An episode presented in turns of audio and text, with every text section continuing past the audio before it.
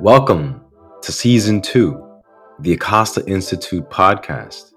In this season, we curated interviews with nine educators, community leaders, and practitioners who use their deep understanding of trauma to create conditions for collective thriving.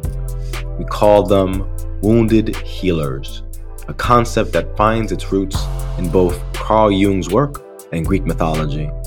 For Jung, the wounded healer represented the sensitivity and understanding of one's own wounds and how this informs helping others to heal and transform. In this interview, we sit with Maria Tan, a healing centered educator, consultant, and founder of the House of Thriving.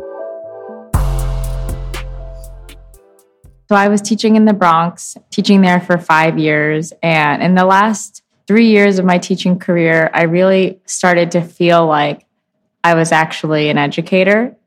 And when I say that, that's when I began to integrate, like really integrate social emotional learning into my teaching. And along with that, my own healing journey into my teaching. I started doing yoga regularly. I started meditating regularly and then slowly bringing that into the classroom.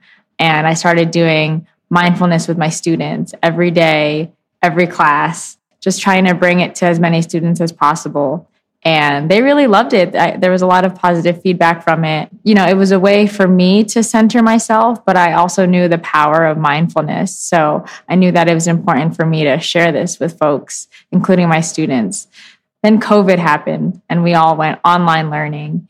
And I started to do mindfulness sessions online with students and with teachers. And I just realized how necessary it was, especially during those times. Um, we actually had one of our coworkers and one of my good friends had a panic attack during uh, a meeting, an online meeting. And I really just saw that there was a huge missing for educators, that educators weren't getting the emotional support that they needed. Um, yet we were asking them to give as much emotional support that they could to the students. How can you fill someone else's cup when your own cup is empty? I saw there was a big missing and I started brainstorming. How can I do more of this next year? What can I do to really support the community? And I started to draft out a program for my school. And it included mindfulness, restorative justice practices. I wanted to work with integrating the guidance counselors more um, because they do wonderful work, but we weren't honoring like the talent that they were bringing to the school and, and the special skill set that they had and infusing stuff that we were already doing um, but just really bringing it to the next level and making it a cohesive plan for the whole school. I started working on that and then i told my administration like we really need someone to be focusing on the emotional and mental health of our community next year and we need a program that's really going to take social emotional learning more seriously. And it was actually like a request that i made to my administration. I was like i request that you create this program with me and that you put me in charge of it. And they were like yes absolutely. We need you. Our school really needs this. Like let's work together. So it was actually really wonderful. We started planning things over the summer and then slowly as we began to approach the next school year we started thinking like maybe this isn't going to happen because the budget is changing so much from all of the funding cuts because of COVID. And at the end of the summer, um, you know, we had tried to get creative of how we can fund the role, and it was just basically not possible. So uh, I was told we can't support you in this, but you can you can go back and teach science. You know, we'll keep your science position for you. And I said, there's no way like I can go back to business as usual. This isn't business as usual. And I just know that I I want to do more and I need to do more. So I made the decision to leave the Department of Education, leave my position in the classroom, and just take all of this momentum and create something new. So I created Thriving Teacher Project our first offering was an eight month series of master classes, and we spotlighted leaders in the field of healing centered education, such as Dr. Angel Acosta. And we had them come in and do, do a master class for teachers, and then we held space. We did community support groups for teachers, and we did this for eight months. And, you know, there was so much positive feedback that teachers were getting connected and really thinking about healing their own healing in a serious way. And one of the most common like pieces of feedback I would get was that, oh my gosh, I wish that we did this kind of stuff at my school. Like this, or teachers would say, this is exactly what I needed, and I didn't know it's what I needed. My mission really is to give the space and the tools to educators so that they can have the support that they need to be well, so they can empower their students to be well. And my question really was like, how are we creating the opportunities for educators to heal, to connect, to grow, um, to be in community, and to model that for the way that we want them to do it for the students. So that you know, social emotional learning, restorative justice in the classroom, all of these initiatives actually come from a place of embodied leadership, embodied learning, and that educators are experiencing this firsthand as a way to heal and that they can actually bring this to the classroom with authenticity and with integrity. We're not superhuman. we need the space, we need the tools, we need the opportunities to slow down and to really um, consider what are the parts of me that I need to work on? What are the parts of me that um, need compassion, that need self love? How can I use all of this and show up more self expressed and more whole to the work? And how can I help my students see that this is something that we're all working on together?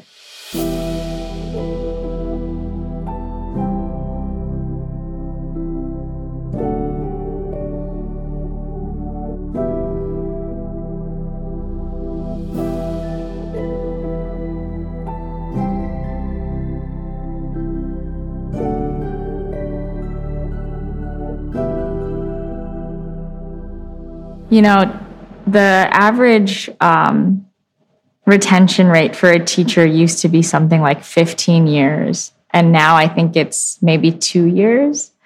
So that really speaks to that the the profession is is not sustainable. Um, the system that we're working in is not sustainable, and that burnout rates are really high. I experienced that myself. I felt like every year, like I was fighting burnout. And in the first couple of years of teaching, I I didn't really know how to handle it. I just had this mentality of like, and, and I got this from my mom, this mentality that like working hard and being successful has to be a struggle and it has to be physically difficult. It has to be emotionally and mentally difficult as well. And if it's easy, then I'm not like trying hard enough. So being in that cycle and kind of being in that mentality, I was like, this is normal. Like I need to just like burn myself out and then rest over the summer and then do it all again. But it really started to impact my my relationships, um, my personal relationships with my family, with my friends, people that I was seeing, and it'd be like I, I like never had time for any anything I don't have time to call my mom. I don't have time to talk to you. I'm so busy. Don't you get that I'm so busy? And it was really toxic. It was really, really toxic dealing with um, things within me that I hadn't, I hadn't seen. So the shadow aspects of me that I hadn't seen coming to light. And I'm like, oh, I, I don't know how to deal with suppressed anger, but I have it. I, I don't know how to deal with, um, you know, my imbalance between my feminine and masculine energy. For me, that was just like that go, go, go mentality to a point where, like, I was sick. I was physically sick. I was getting tested for like autoimmune disorders. I was having all these strange symptoms. My body was basically telling me, like, you need to slow down. So again, that's not sustainable. And I had to learn to to heal from that. So like just these things like coming out and me seeing them manifest through my relationships and realizing that like there's a way that I can work with this and I know I need to work on it.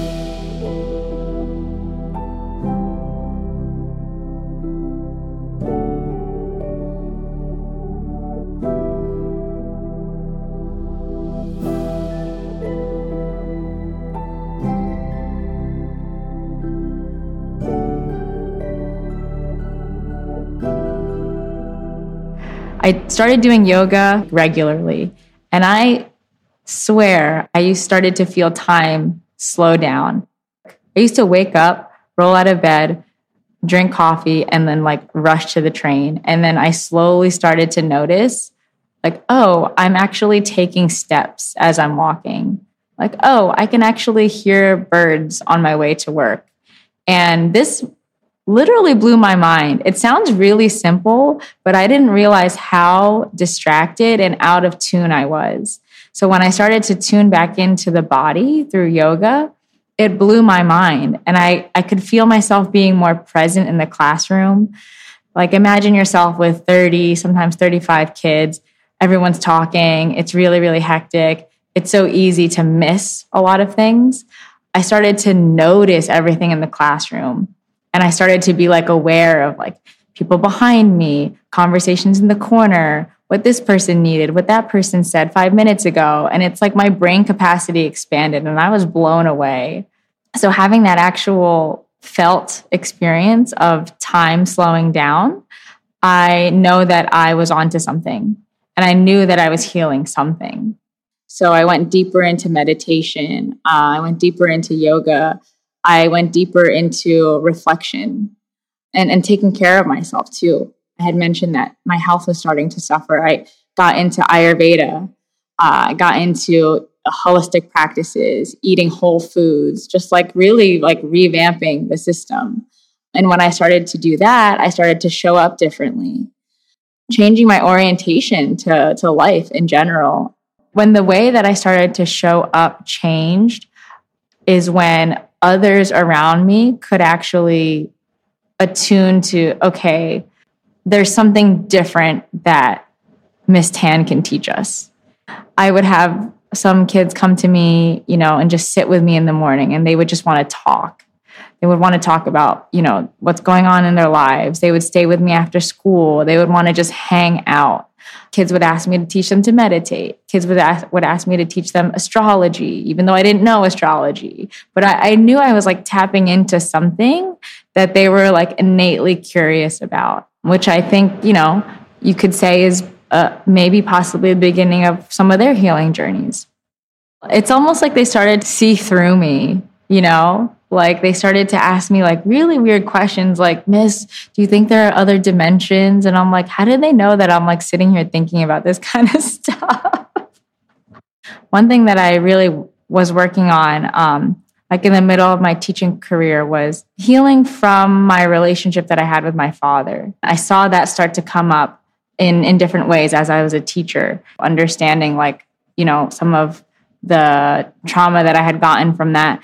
And then I had a couple of students who would come to me, two in particular, that would come to me and talk to me about their dads. And it was like they were, we had like the same exact experiences, same type of questions.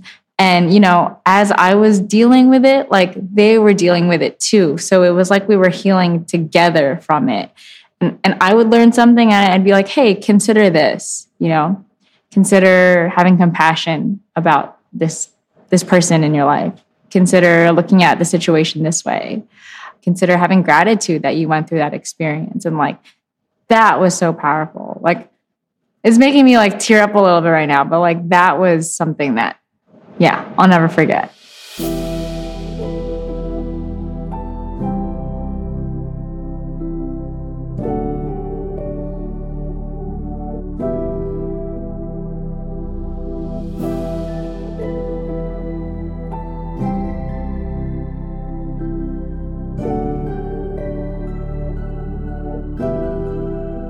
Terms of the meditation, I would say that's the type of self work and the healing work that sustains me and keeps me grounded.